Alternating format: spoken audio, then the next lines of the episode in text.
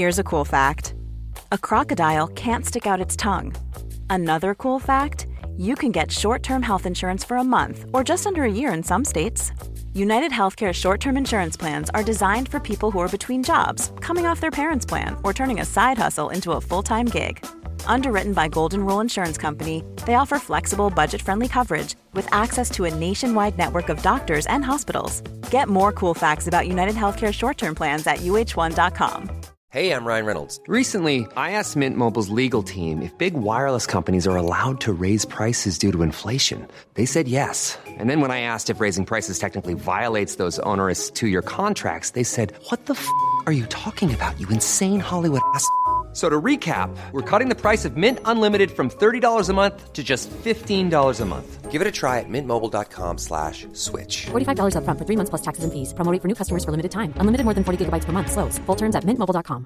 Mom deserves the best, and there's no better place to shop for Mother's Day than Whole Foods Market. They're your destination for unbeatable savings, from premium gifts to show-stopping flowers and irresistible desserts. Start by saving 33% with Prime on all body care and candles. Then get a 15-stem bunch of tulips for just $9.99 each with Prime. Round out Mom's menu with festive rosé, irresistible berry chantilly cake, and more special treats. Come celebrate Mother's Day at Whole Foods Market.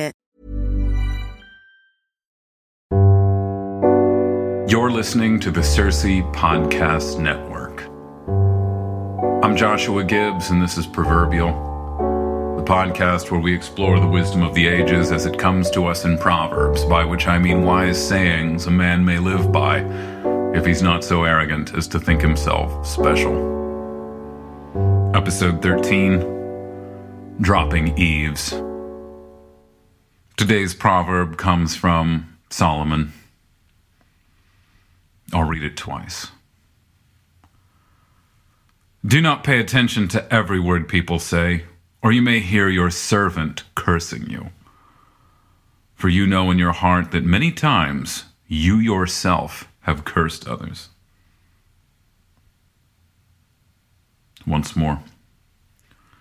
Do not pay attention to every word people say, or you may hear your servant cursing you. For you know in your heart that many times you yourself have cursed others.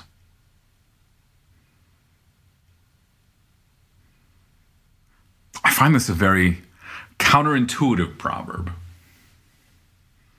It's not what we would expect from someone like Solomon. Solomon was a man in authority, had many servants.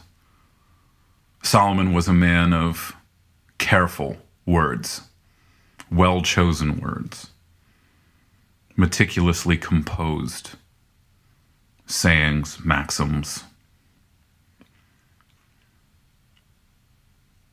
It seems like Solomon would be one who had deep respect for words, deep care for words, and would be one to exhort others to care very deeply about words as well. But here he says, don't pay attention to every word people say. Now, his reason for exhorting us not to pay attention to every word people say is also counterintuitive. He says, don't pay attention to every word people say because you might hear your servant cursing you. Now, I think that a lot of people pay attention to every word that people say so they can find out if their servants are cursing them. If your servant is cursing you, don't you want to know? If you're in a position of authority and your employees are cursing you, don't you want to know? If you're a teacher and your students are cursing you, aren't you at least curious why they're cursing you? Aren't you curious what their complaints are? Now, this is not stated explicitly in the proverb, but I believe that there's an implication in the front half of it. And I'm taking the front half to be don't pay attention to every word people say, or you may hear your servant cursing you. That's the front half. And the back half is for you know in your heart that many times you yourself have cursed others. Now, I'd like to uh, suggest that there's an implication in the front half.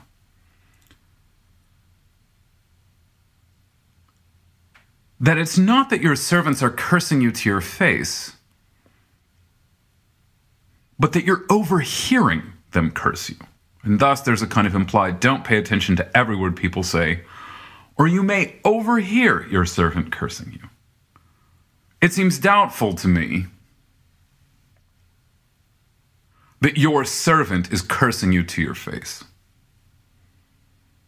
I also don't know that you would need to pay attention to every word that people say in order to hear your servant curse you to your face. It seems like the kind of thing that you overhear around the corner. It's scuttlebutt, it's gossip, it's information that you accidentally become privy to. You're standing around a corner and you hear your students complaining, you hear your employees complaining. Or you realize that you're in a situation where you can hear them without their knowledge of you. And the natural or obvious human tendency in such a situation is to think, well, jackpot, now I can finally find out what they think of me. There is this general human intrigue that comes and goes where we wonder what other people really think of us. Most of the time, we can forget about this. Most of the time, we can forget that people don't necessarily say what they think, or that they're not always saying what they think. I love mentioning this to my students. I love mentioning the fact that both you and I, teacher and student, sometimes fall into these little ravelries where we begin to wonder what do my students actually think of me? Or the students begin to, to wonder what does the teacher actually think of me? He says nice things to my parents at parent teacher conferences. I get decent grades, but does he really think I'm smart? Or the teacher is inclined to wonder yes, the students are respectful but what do they say about me when it's just them? I wish I could be a fly on the wall, overhearing a conversation just between the students about their teachers.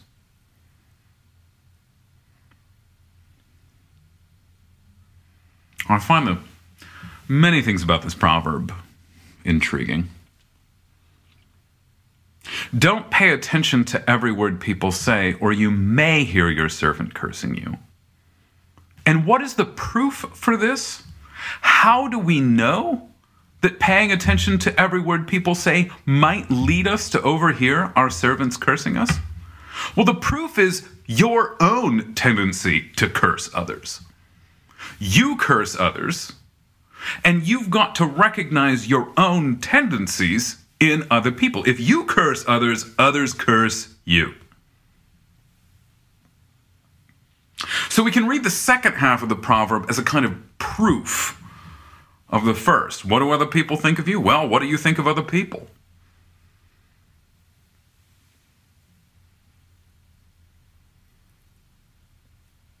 But there's something else kind of fascinating going on here between the front half and the back half of the proverb. Don't pay attention to every word people say, or you may hear your servant cursing you. Maybe not, though. On the other hand, Solomon says, You know in your heart that many times you yourself have cursed others. So it's possible that your servants are cursing you, but it's certain that you have cursed others. The possibility of your servant cursing you is met with the certainty, with the absolute certainty that you have cursed others. And not just once or twice, but many times. And Solomon says, You know in your heart that many times you have cursed others.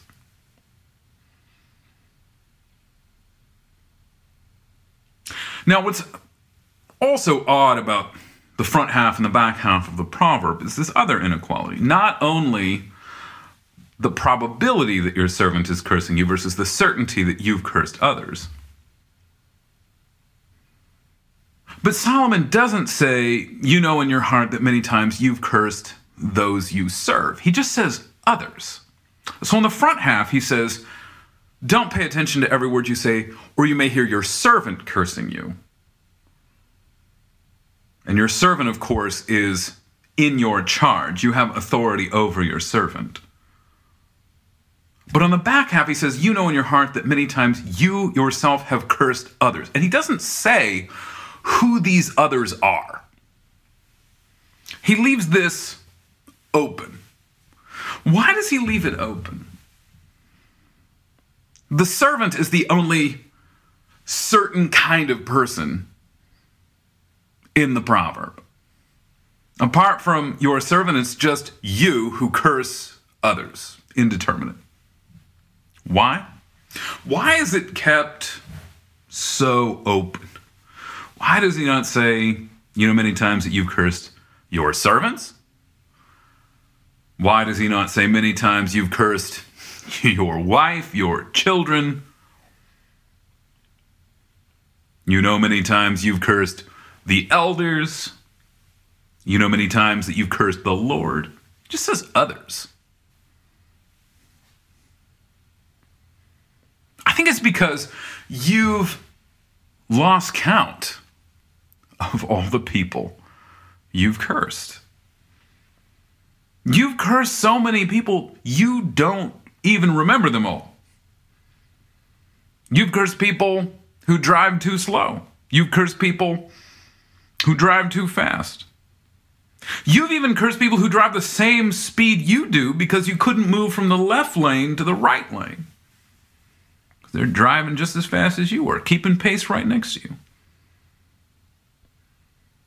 You cursed cashiers.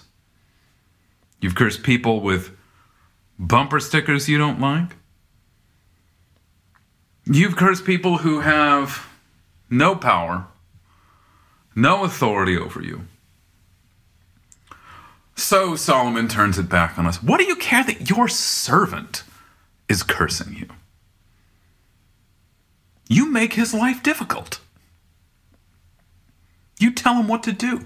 You can complain about your servant to his face. A teacher might occasionally hear his students complain about him. You've complained about your students while looking them in the eye. Your servants have to do their complaining out in the hall. They have to do their complaining in the fear that they might get caught. You do your complaining openly. You're the son of Solomon. You're the son of the king. You're the prince. You're the teacher. You're the boss. You're in control. Why do you care that your servant complains about you? He's your servant. You call the shots. You, on the other hand, have probably cursed him too, though he is your servant. And six dozen different other kinds of people as well.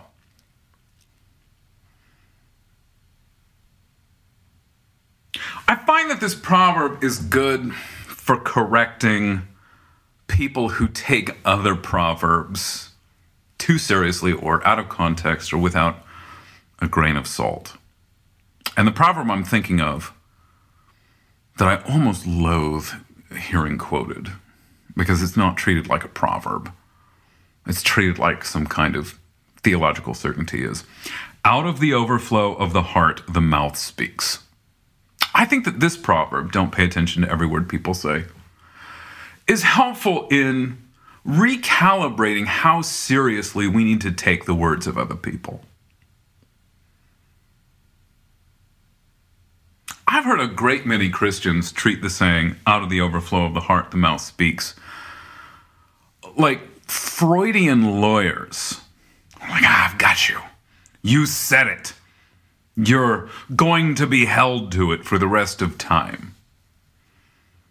And people act as though this saying, out of the overflow of the heart, the mouth speaks, they treat this saying as though it means people never misspeak.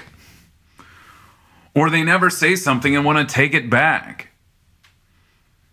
We treat this saying, out of the overflow of the heart, the mouth speaks, as though everything that people say can be analyzed systematically. And that if you pay deep attention to the words that people say, you can figure out what's in their hearts. As though people don't change their mind, as though they don't speak out of turn, as though their passions don't get the better of them. Out of the overflow of the heart, the mouth speaks, but people misspeak sometimes too. And if you're overhearing your servant curse you, there is a lot that you haven't heard your servant say either. He might be cursing you now, but he might speak well of you most of the time. So if you overhear someone say something, you are hearing it out of context. Now it has its own kind of context. But you can't take one thing you overhear your servant say to be the truest expression of all his feelings about you. You know that you've cursed people that you love before. And two minutes after you said something, you felt horrible about it. So people speak from the overflow of their hearts, often, typically. But we've all misspoken before. Solomon's proverb here don't pay attention to every word people say. Also assumes that a healthy kingdom, a well run kingdom, is not one where absolutely everyone loves and cares for everyone else all the time. I think it's fair to take the Proverbs of Solomon as instructions on how to govern well. And part of governing well means not being a micromanager. Part of being a good king means not being a spy, not trying to outsmart the people who take care of you.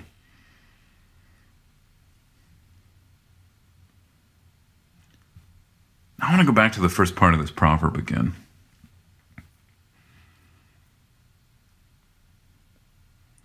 Because he is speaking about, in the front half, he's speaking about an inequality in power, right? Um, you and your servant are not on equal footing. You call the shots, he obeys you. One of the things that Solomon is cautioning his son against, and everyone else as well, one of the things he's cautioning us about is not assuming that the people you're in charge of are always entirely upfront with how they feel about you. The boss and the employee are not on equal footing. The teacher and the student are not on equal footing. The king and his subjects are not on equal footing. Now, I can tell you from experience that there's a temptation to believe otherwise. And I think that a lot of rookie teachers go through this, and probably a lot of young bosses go through this as well. I'm referring to the belief that you and your students are good friends, or that you and your employees are good friends. There's a remarkable passage in C.S. Lewis's Till We Have Faces, which occurs somewhat later in the book. And if you've read the book, this is right after Orual becomes queen.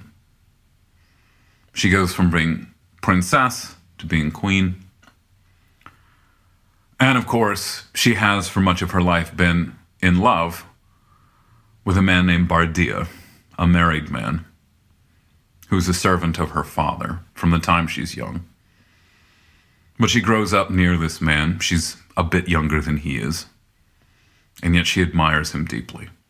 And then one day she goes from being princess to being queen. And within a few hours of becoming queen, she's anticipating a extravagant celebration with her closest friends, the Fox, Bardia. She's expecting this intimate dinner with her closest friends to celebrate her new position. And while she's expecting this, it's late in the day. It's five or six o'clock. She's thinking, we're all going to go to dinner together. We're all going to talk about old times. We're all going to talk of the future. We're going to make plans. She's thinking this, and, and then Bardia, the man that she secretly loves, who is now her servant, comes to her and says, Queen, the day's work is over. You'll not need me now. I'd take it very kindly if you let me go home. My wife's taken with her pains. We had thought it could not be so soon. I'd be glad to be with her tonight. And Orual, as the narrator says, I understood in that moment all my father's rages. I put terrible constraint on myself and said, Why, Bardia, it's very fit you should. Commend me to your wife and offer this ring to Ungit, their god, for her safe delivery. Bardia's wife is pregnant. The ring which I took off my finger was the choicest I had. His thanks were hearty, Bardia's. Yet he had hardly time to utter them before he was speeding away. I suppose he never dreamed what he had done to me with those words, the day's work is over. Yes, that was it, the day's work. I was his work. He earned his bread by being my soldier. When his tale of work for the day was done, he went home like other hired men and took up his true life. Bosses of all kind including teachers, maybe even especially teachers, can fall prey to this idea that they're just so good at what they do, that they're just so kind, that their employees and students just want to be friends. I think all rookie teachers, every rookie teacher has had this moment. You're in the midst of an impassioned lecture on some subject that's very dear to your heart. You're pouring out your heart to your students. You're breaking yourself open, exposing your soul to them, pleading with them. And in the midst of your pleading, in the midst of your outpouring of words, the whole atmosphere of the room just suddenly changes. And everyone who was on your side one moment suddenly becomes bored with your pathetic, passionate, emotional, honest, generous human little speech. And you think, what's happened here? Why did everyone turn on me? What's going on? Everyone suddenly became bored, uninterested in me or my heart. And then you realize the class ends at 2:10 and it's 2:10. And while you have seen no one check their watch, it's as though they all suddenly know. They have some kind of internal clock that informs them class is technically over. You have to let us go. And they were with you a moment ago. But as soon as your time is up, they're ready to go. The day's work is over. And there you were thinking, we're friends. This is how friends talk to each other. And they were with you until your time was up. Now, the first time this happens to me, to a young teacher, it's confusing, disorienting, disheartening, disillusioning, all the rest.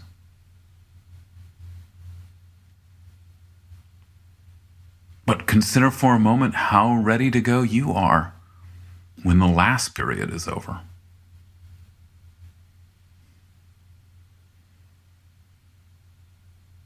At three o'clock,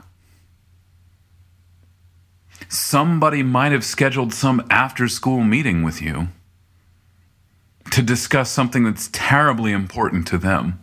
And because you're a professional, you put on a brave face, play the part of resilience. But inside, you are ready to go home. You're ready for real life to begin.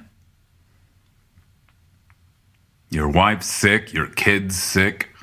You were in the middle of a project when you left for work in the morning. Everybody does this.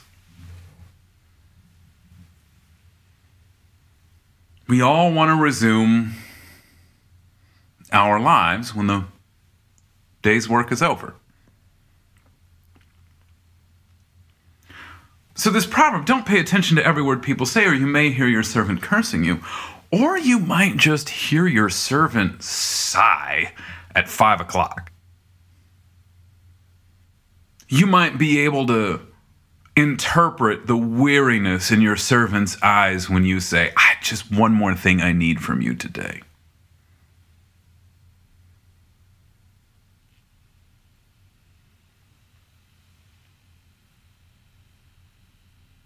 The front half of the proverb concerns catching others, maybe even other people that you could punish. But the second half does not indicate the possibility of being caught. The proverb is addressed to one who could not get caught cursing others because he gets away with it.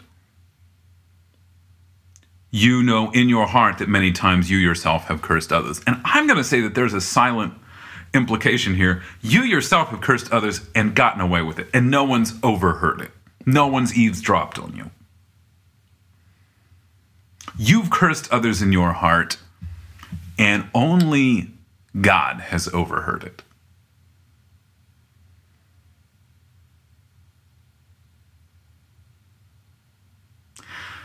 This proverb is especially interesting in the modern world where the internet keeps track of everything people say. Right now, there's someone out there cursing you. They're cursing your church, they're cursing your race, they're cursing your family. Maybe even they're cursing you directly. As someone who's published an awful lot on the internet, I've been cursed by a lot of people.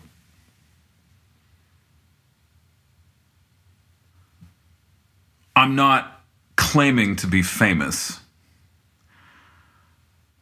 but I will say that after three or four years writing for CiRCE, I quit reading comments on articles that were shared on Facebook.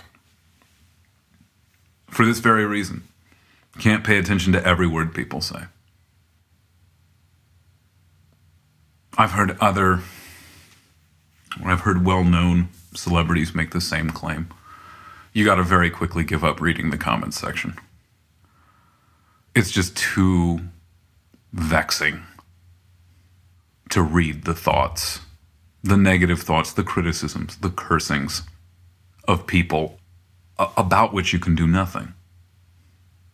Of course, even when you can do something about it, as Solomon suggests, it's often not worth it.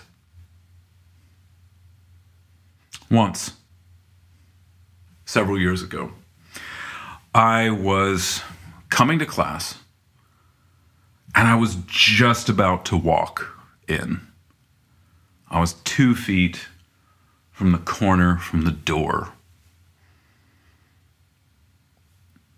And I heard a girl in class say, around the corner who could not see me, I heard someone say, Oh my God, this class is so boring.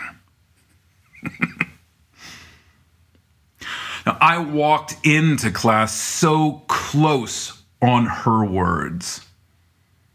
She had to guess that I had heard. And I looked at her.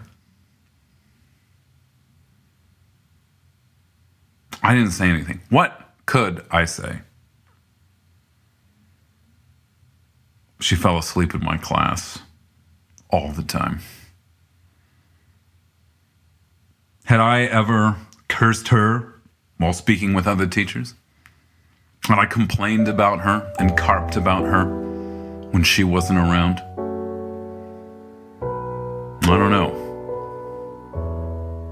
I've cursed too many people for too many random reasons to remember all of them.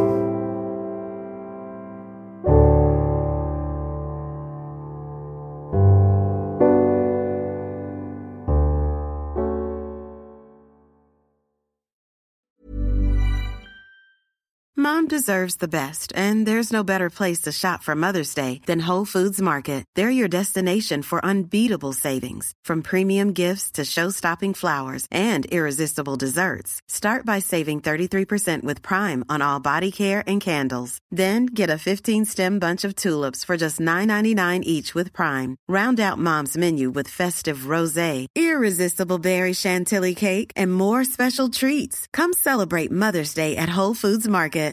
Normally, being a little extra can be a bit much, but when it comes to healthcare, it pays to be extra.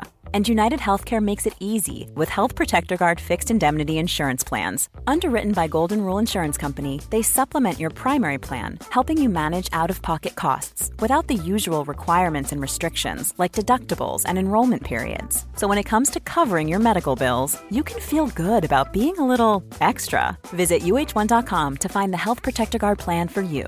Hi, I'm Daniel, founder of Pretty Litter. Did you know cats tend to hide symptoms of sickness and pain? I learned this the hard way after losing my cat, Gingy. So I created Pretty Litter, a health monitoring litter that helps detect early signs of illness by changing colors, saving you money and potentially your cat's life. Pretty Litter is veterinarian developed, and it's the easiest way to keep tabs on your fur baby's health right at home. Go to prettylitter.com and use code ACAST for 20% off your first order and a free cat toy. Terms and conditions apply. See site for details.